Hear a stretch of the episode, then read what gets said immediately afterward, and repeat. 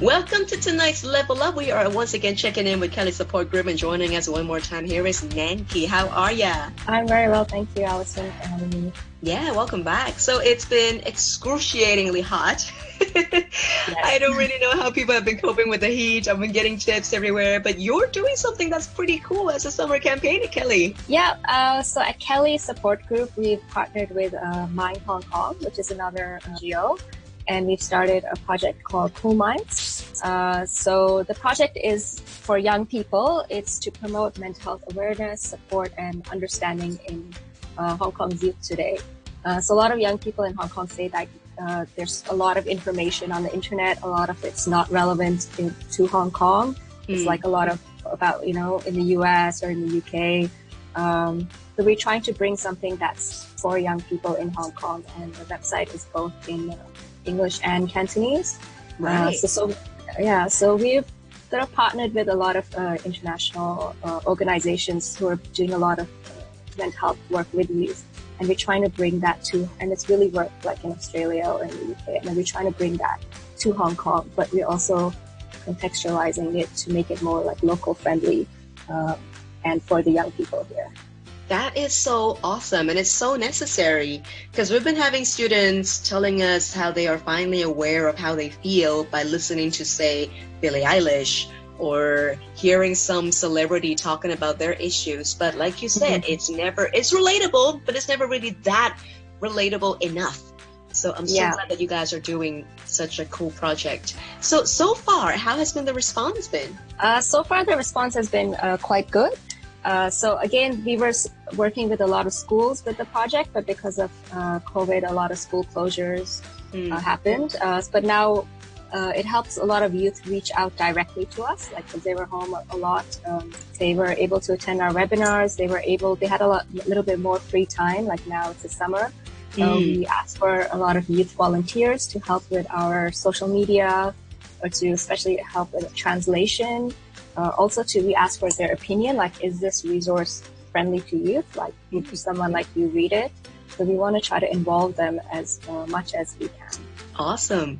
Is there a particular spectrum that is more serious in Hong Kong in youths? Uh, from like or from surveys that have been done or by the hospital authority, they always say it's uh, anxiety and depression are like the two most common mental health issues uh, right. in Hong Kong. And then when we speak to youth, they always want to know more about these two uh, mental health issues because they they they also they they're not sure if they have it or they're not sure if their friends might be dealing it with it. They they're always curious to know like how do I know mm. if I've reached that point where I need to seek help or how do I like is this affecting my life? So these yeah definitely these. We would love to get the answer to that very key question because I think everybody gets some sort of stress every day, and we're all mm-hmm. kind of anxious about certain chapters in our lives. Um, but like you said, how do we identify? How do we know whether this is no longer normal?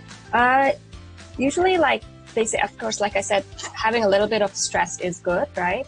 Uh, you need a bit of adrenaline rush to push you, right? Um, if you're just not worried at all, then you're too relaxed. You won't work hard enough. Yeah. So you need a bit something to push you. But if it's something like if you're so stressed, it's affecting your life where say you're not able to get out of bed in the morning. Sometimes you're crying without any reason. There's no trigger. Mm. Um, you're not able to take care of yourself. Like you're feeling very restless. Uh, you're not able to take care of your hygiene.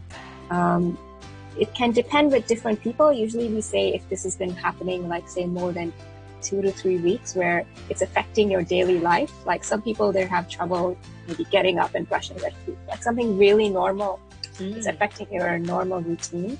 Uh, then we would say, yeah, it's okay to talk to someone about it. Like it doesn't have to be straight away go to a professional. Mm. At least talk to your friend. Like at least try to open up.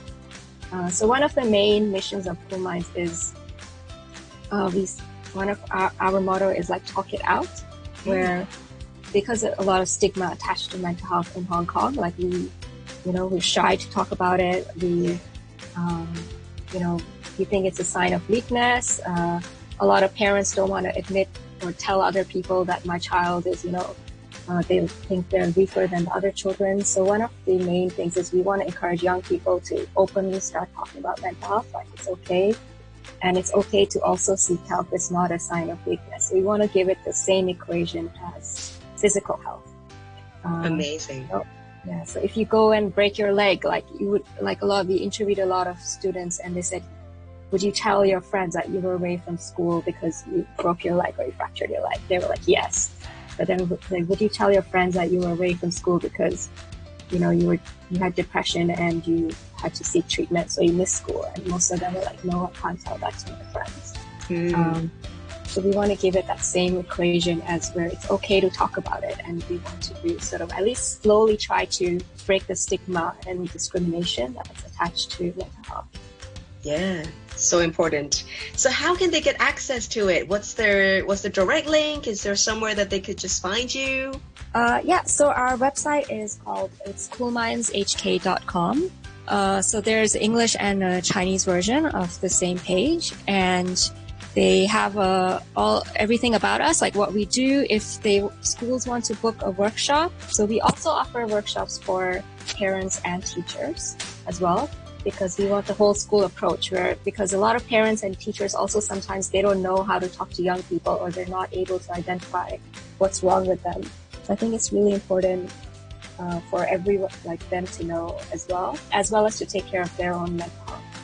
And on the website we of course we have resources uh, and we have blogs uh, and personal stories which are written by uh, young people in hong kong uh, as well. And we uh, also have a get involved uh, page where they can write more uh, stories or they can uh, help to volunteer or fundraise. Uh, so since the website is quite new, we're still working on it and hopefully we'll continue to add more more things to it and especially like more interactive activities as well.